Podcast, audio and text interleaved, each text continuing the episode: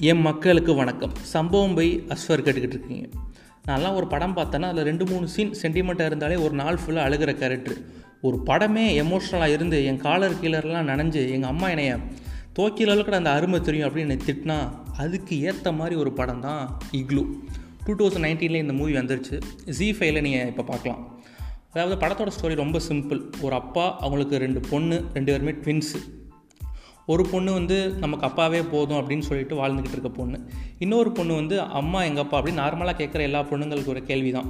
But அந்த கேள்வி கேட்டுச்சுல அந்த பொண்ணு மூத்த பொண்ணு அம்மா எங்கப்பா அப்படின்ட்டு. அந்த பொண்ணுக்கு ஆக்சிடெண்ட் ஆகுது கோமா ஸ்டேஜுக்கு போயிடுது ஸோ வந்து அவரோட பாஸ்ட்டை சொல்கிறாரு அம்மா எங்கள் அம்மாவோட ஒரு ஃபோட்டோ கூட இல்லைன்னு சொல்லிவிட்டு அம்மா பற்றி சொல்லணுமேன்ட்டு சரி கோமாவில் இருந்த பொண்ணு வெளியே வரணும் அப்படிங்கிறக்காண்டி தன்னோட பாஸ்ட் லைஃப்பை சொல்கிறாரு உண்மையிலே வேறு லெவல் ஆயிடுச்சு படம். அதாவது லைட் ஹார்ட்டடாக படம் மூவ் ஆகி ஒரு வெயிட் ஹார்ட்டடாக நீங்கள் வெளியே வந்தால் எப்படி இருக்கும்? அதுக்கேற்ற மாதிரி படம் தான் இக்லு. ஹீரோவை நம்ம அம்சத் கான் பண்ணியிருக்காரு. கைதி படத்தில் கூட நீங்கள் பார்த்துருப்பீங்க. தாடி வச்சுட்டு இருப்பார். நெக்ஸ்ட்டு வந்து ஹீரோயினாக அஞ்சு குரியன் பண்ணியிருக்காங்க. உண்மையிலே ரெண்டு பேரும் இந்த படத்தோட ஹீரோ ஹீரோயின் அப்படின்னு தனியாக பிரிச்சிட முடியாது. இந்த படத்தோட கேரக்டர்ஸாகவே வாழ்ந்துருக்காங்க. சிவா அண்ட் ரம்யாவா. போட்டி போட்டு நடிச்சிருக்காங்க அப்படின்னு சொன்னால் தப்பாயிடும். உண்மையிலேயே பெர்ஃபார்மன்ஸ் வேறு லெவல் அந்த கேரக்டரில் இவங்க தான். வேறு யாரையுமே பொருத்தி பார்க்க முடியல. அதாவது படம் வந்து சும்மா அப்படியே காமெடி ஆரம்பிக்குது.